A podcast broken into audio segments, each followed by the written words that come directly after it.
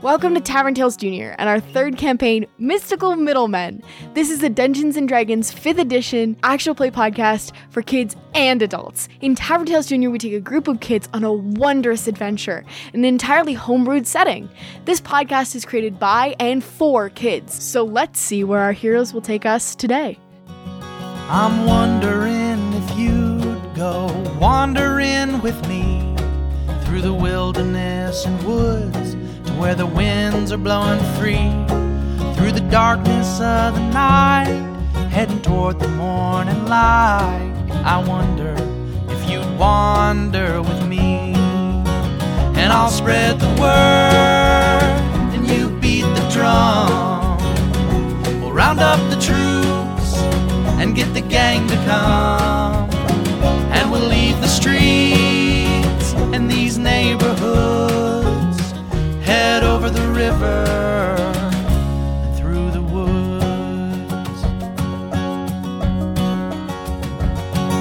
Michael, it is your turn. What would you like to do? You have succeeded at blocking off the stench of this creature this turn, and what would you like to do? Can I do Bane?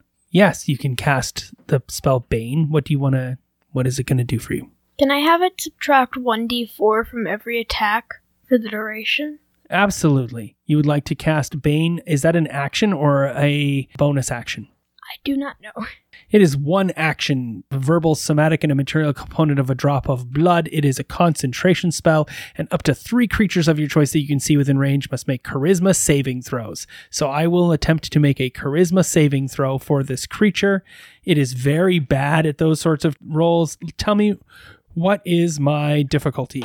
I'm, I am now going to roll my, my saving throw as you tell me what my difficulty is. 15? So the saving throw I need to beat is a 15. I have rolled a 12. 12 minus 2 is 10. That is not successful. You have successfully cast Bane. What does this sound like when you cast it? I want to do it in Celestial. Sure, of course. Rana Shinduguate. In nomine Patri, et Spiritus Sancti.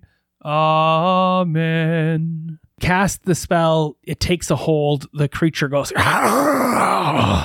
and then lashes out with verbal abuse in infernal that only Savannah's character can understand. But it's just a string of swear words, so it's not really relevant to translate. That means it is now Lilith's turn, unless there's anything Michael would like to do. Did you want to back up even more, or do you want to step forward to protect your friends? Can I plug my nose? Yes, but even though you plug your nose, you'll still have to make the saving throw. I just may allow you to have it with advantage if you take your shield off or you don't have a hand, like no shield, no sword, then you can definitely plug your nose and have advantage on the check if you want. Okay, I'll, I'll, I'll keep. You're going to soldier forward. Looks like you're going to keep both your sword and your shield raised and make the save normally. It's not a hard save for you. Can I raise up my shield? Yeah, you raise up your shield to the light. Lilith, what do you do? like to use Toll the Dead.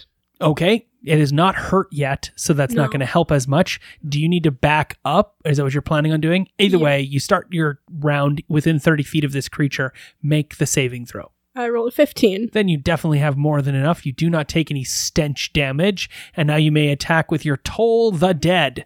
And Will, you get to roll a d4 every time I roll a d20. I will now roll a saving throw. What's my difficulty here? Frick. Uh, I'll if it's the charisma one still, it's 15. You are also a charisma character, so yes, 15. Okay, so your charisma saving throw. Roll your d4, and I have rolled a 12 plus. It's a wisdom saving throw. Yeah, was All right, wisdom saving throw. They're minus one, and I have to deduct how much from this roll? Three. So I'm deducting four from this roll. I rolled a 12. That's eight total. You are successful. You'll roll your d8 damage.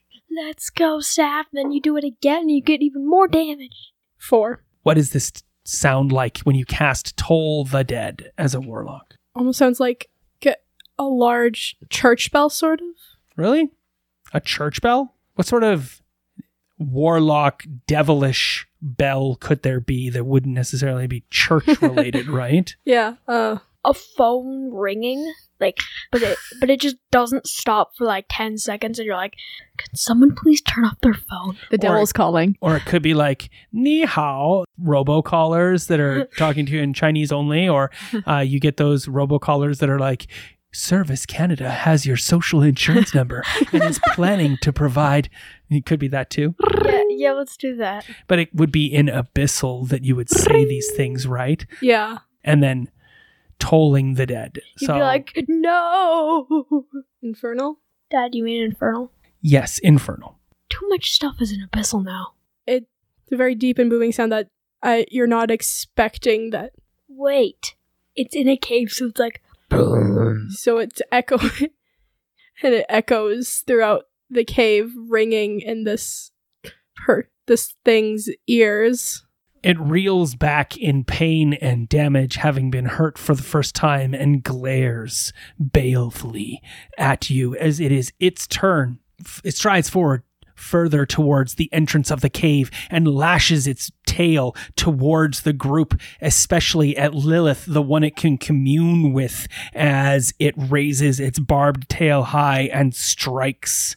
With a 13 to hit, is that enough to beat your armor class? No, What is your armor class? fifteen. 15. What is what are you wearing for armor? Wearing, wearing light armor. Then that's enough. It bounces or misses you entirely, depending on, on the perspective of how armor class works, as it glares and it's standing right in front of you with this tail waving and lashing backwards and forwards as we turn to Cerulean standing next to you, and it is his turn. And Robin, if you open Discord, I will send you something right now. even if he hit and it did like 12 damage, it'd be a minus four. I'm so smart. Baning. Oh, nice. Thank you. I can turn into a Komodo dragon. I actually wanted to do something before I turn into a Komodo dragon. I well, don't know. you have bonus action to turn into an animal, Yeah. and you have a regular action and a move action. What would you like to do with your turn? I wanted to cast Moonbeam. What is that? What does it do? Okay, so five foot radius, uh, 40 foot high, all enter start turn. It does radiant damage, which I assumed he would be not immune to because he's evil.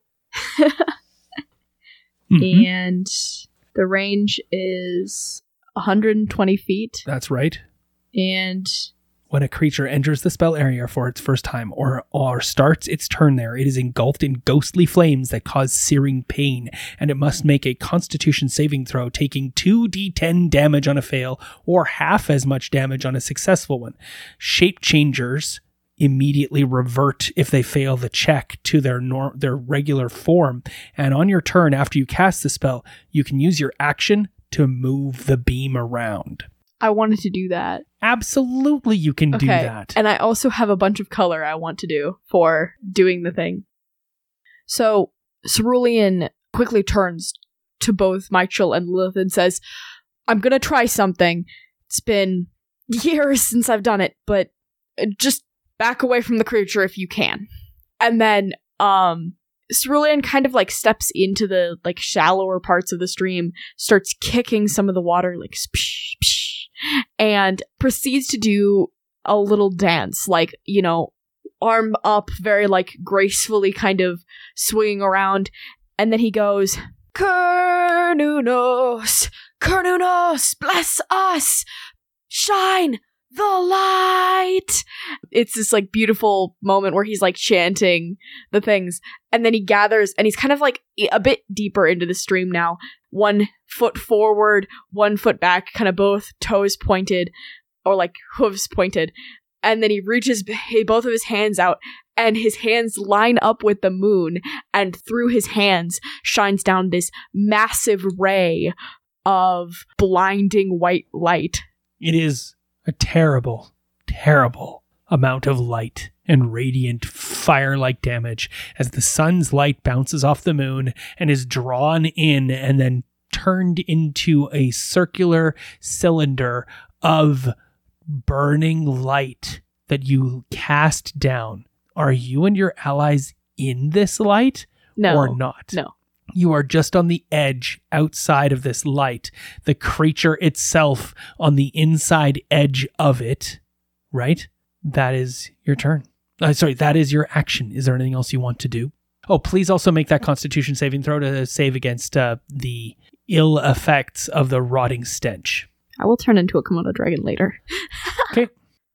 Uh, 20. Wow. Not great. natural, No, though. yeah, I figured. Uh, with the 20, you definitely have succeeded. You've overcome the stench of the despicable I was distracted by dancing. rotting flesh. You dance about, you cast the spell, the, the light erupts. Nothing happens until it's on a creature's turn. If they begin their turn or end their turn. They begin their turn there. when they enter the spell's area for the first time on a turn or they start their turn there, they are engulfed in ghostly flame. So, is there anything else you'd like to do with your turn? No. I want to turn into a Komodo dragon. Robin, imagine you turn into a Komodo dragon, you open up your mouth, and there's just a moonbeam coming out of it. It is now the top of ra- of turn 2 as we turn to Michel's turn. Can I use Hunter's Mark on it? Uh yes, of course you can use Hunter's Mark. However, if you cast Hunter's Mark, that is also a concentration spell, and you currently have Bane up, which is a concentration spell. So you'd have to have one or the other, not both. Uh, okay. Magic weapon. you're going to cast magic weapon. So just so you know, magic weapon is also a concentration spell, but smites are not. So you could smite it if you would like to. Smite. But the problem is you will have to enter the moonbeam in order to do so. And that will cause damage to you. I don't have anything that I can really do that's long range. Ah, that's what you're looking for. Okay. So, would you like some advice on what on how to approach since Robin's cast moonbeam and you don't really want to get hurt? Yeah. It's also the fact that his tail, like when you said that at the beginning, you're like, his tail could whip you if you get too close to him. Oh yeah, absolutely. But it, on its attack, it would do that. It doesn't get to do that as a reaction or anything like that. So just so you know, you are actually resistant to radiant damage. The radiant damage of this moonbeam, you take half damage from it. So if you roll the save and you succeed, then you take half of half damage. So it might not hurt you very much in the effect of the moonbeam if you would like to. Sure.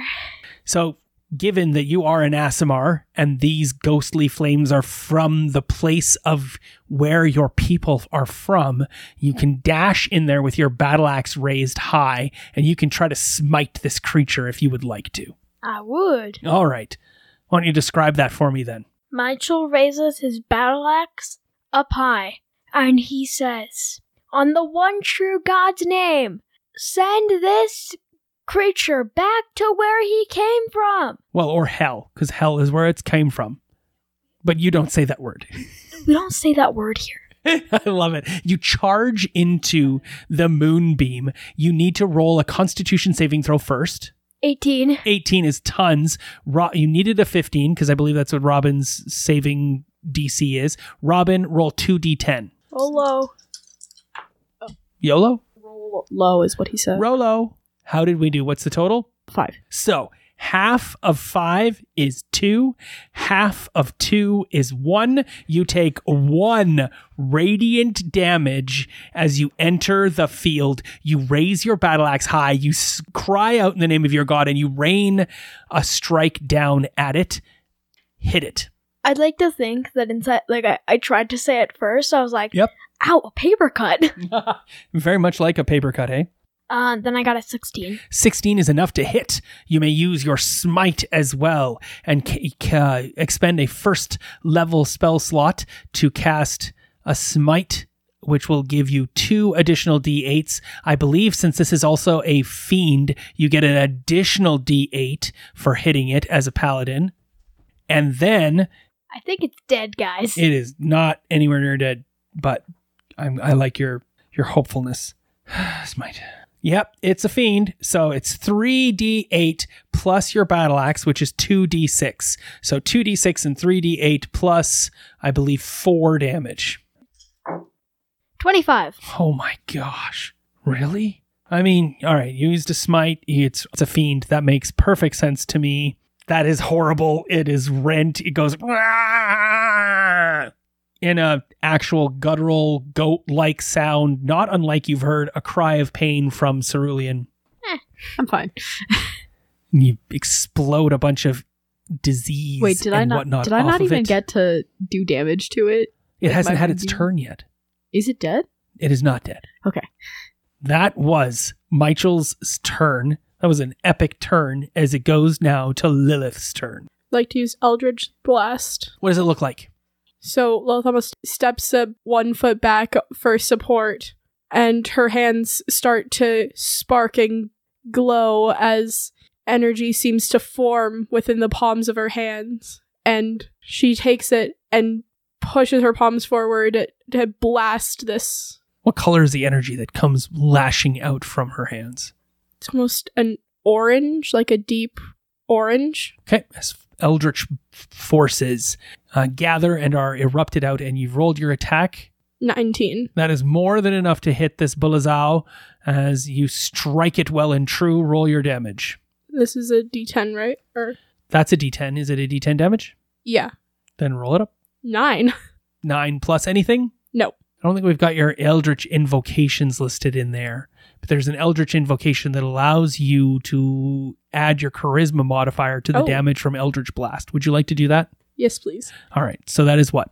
Uh, 14. The creature reels in pain and agony as this blast strikes it true. You are not in this realm of stench because you've backed away, correct? Yeah. At the end of the last turn. Um, no, you didn't. Or so no, you're no, still within the range of it. You need to make that saving throw. You stand there in front of it, blasting it with arcane might. I rolled a 17. Then that's more than enough for you to succeed, as it is now the Buluzau's turn. And on the Buluzau's turn, it needs to make a Constitution saving throw. I have rolled. You have to roll a d4 on the Constitution saving throw. One.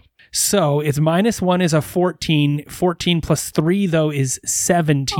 And so it succeeds on the Constitution What? saving throw against the moonbeam. Roll your 2d10. It is divided in half. So roll it up. Oh, um, 12. Is So that's- six points of damage. I still did something, you guys. You absolutely have. It is going to attempt to flee the moonbeam. It will disengage, move around you through the open mouth of the cave and out into the environs of the natural area. As it does so, you see the plant life and animal life in the area wilt under the rotting stench of the creature in a 30 foot radius around it. It's left your moonbeam. Hey, that's not what the one true It's God my turn now, now, right? As it leaves your turn. However, because there's three of you and we didn't really set this up, it disengaged for its action. It didn't do anything harmful. So it is now Cerulean's turn. Well, Cerulean, at this action, noticing, like, following it, like, Cerulean is following it with his eyes, uh, notices the plant life wilt, and he, like, whips around, the, continuing the dance, because the dance is the most important. It's an important part of this, rit- this ritual that he learned as a child. And he, he turns around and he's like, Karanunos will not allow this, and nature does not deserve this, and ca- like refocuses the moonbeam back on the creature. First, take a constitution saving throw to determine whether or not you take any of these uh, horrible stench damage. We're doing so many saving throws. How did we do? Four. That is not enough. You take three points of stench damage, which I think is the first time for you. Yeah. Ew. And then, is there anything else you want to do in your turn? No. You don't want to turn into an animal or I, do anything well, like that? I don't know if I can moonbeam while I'm in animal form. You can. it- oh, I can. It's concentration. okay. You can cast the spell and then maintain the concentration while you're in animal form. I'm gonna turn into a Komodo dragon. Just a Komodo dragon. Why don't dragon. you describe that for us? Okay.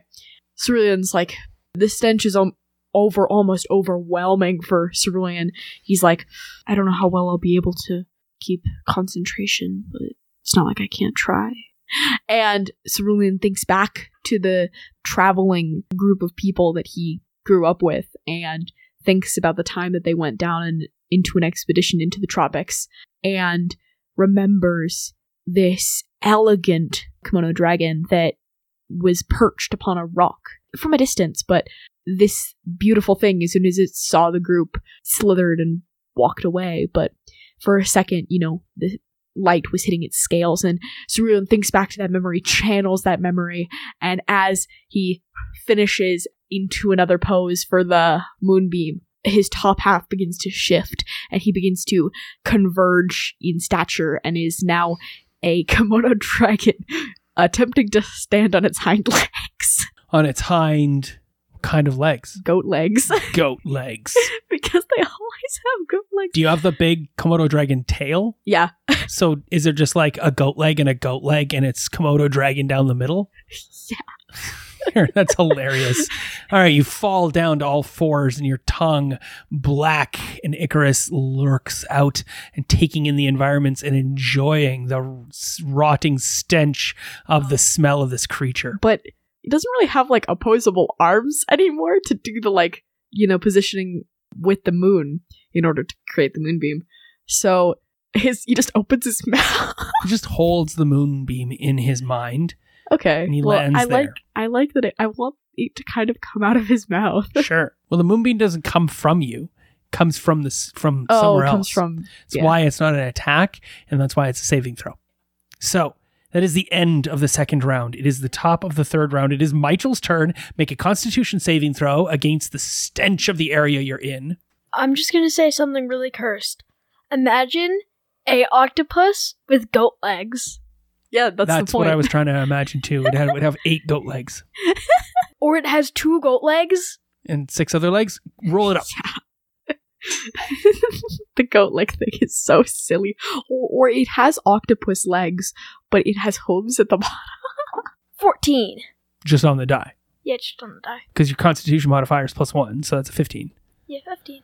and it's a Constitution saving throw, and you're a paladin. I think you get bonuses on Constitution saving throws, or maybe not. Isn't it Wisdom like and charisma only. Okay, so you've you've definitely succeeded. You do not take any damage. It is your turn. What do you want to do?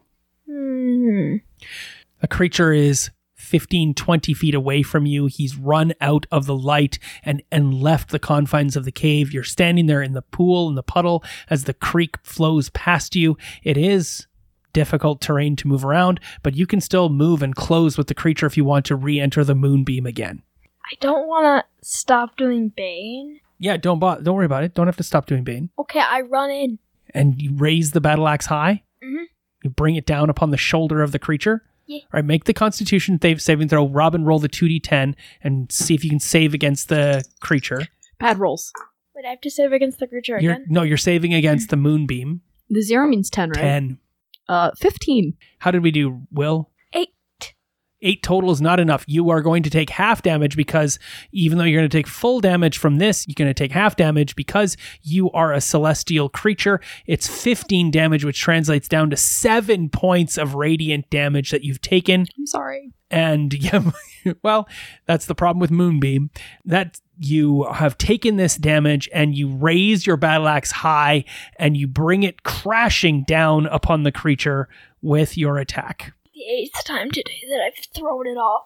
All right, you're plus six. So how did that go? Seventeen. That is enough to hit. You've struck well and true. Are you going to make it a smite or not? Yes. Oh my. Okay, you do not need to roll the damage. There's only three hit points left in this creature. Okay. You do a minimum of that with Wait. your smite. Wait, wait. How do you destroy it? I, I have a minimum with without the smite. Yes, but it takes half damage from non magical Oh. weapons and non magical attacks.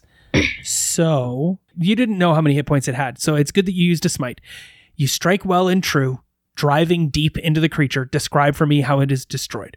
I miss a little bit because of the rough ground in the territory. Right, you slip on the water of the creek. Yeah, I slip on the water, and my blade beheads another creature. Or like, You you hit it. You hit the monster. like it chops into the shoulder. Cuts deep into the shoulder of the mm-hmm. Buluzau. Does it lodge there or does it come cleanly out? It is stuck. With all the nicks that are in the battle axe, of course Yeah. it's gonna happen. Yep.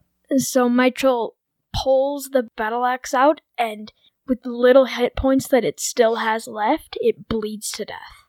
Well, it doesn't die because it is just returned to the abyssal plane.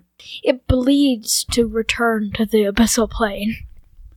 As you pull it out, it a bunch of flesh tears free from it as well as it glares and lashes out with terrible infernal words into the minds of the three of you.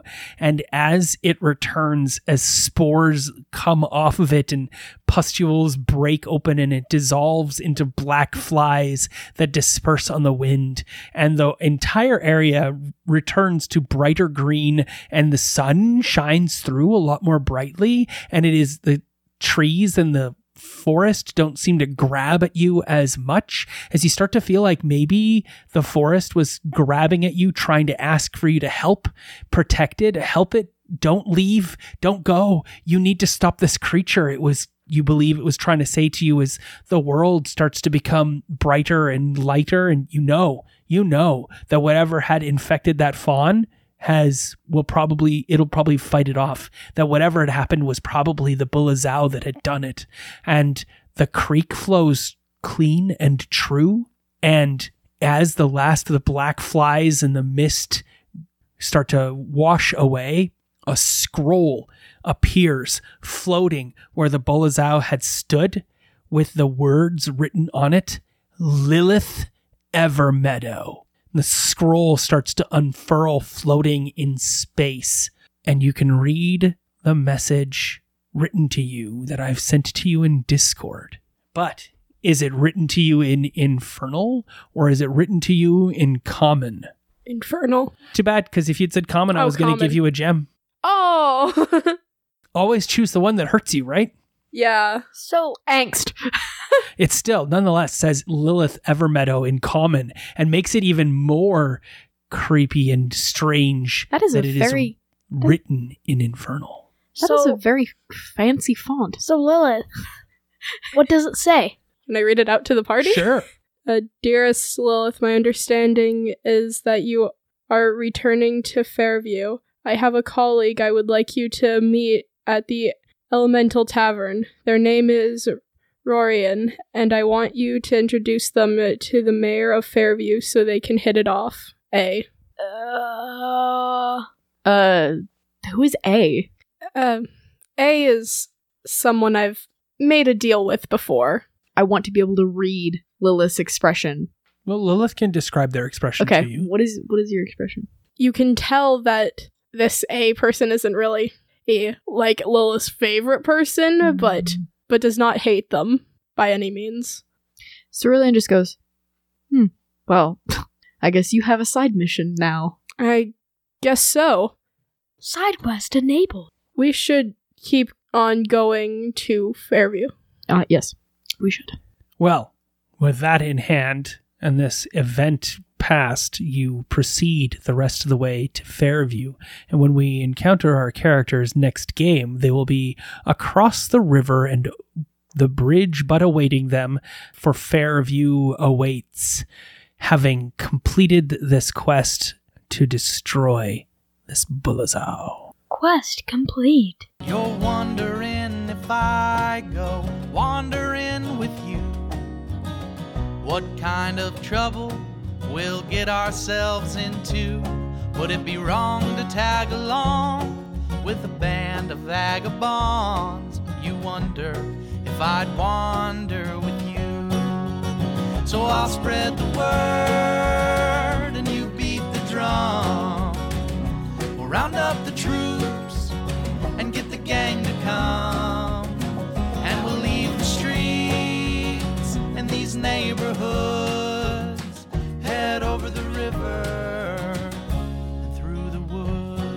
This concludes this episode of Tavern Tales Jr. We'll be back in two weeks with more of the adventure. Our intro and outro music is Through the Woods by Okee Dokee Brothers. Find their music on iTunes or check them out at okeedokee.org or follow them on Twitter at Okee Dokee Bros. We'd love a review on iTunes or check us out on Twitter at Tavern underscore Tales. I'm wondering if you'd come wandering my way. If you ever get lost, or if the trail leads you astray, the music of the pack can always bring you back. I wonder, can we wander away? And I'll spread the word, round up the troops and get the gang to come. And we'll leave the streets in these neighborhoods, head over the river.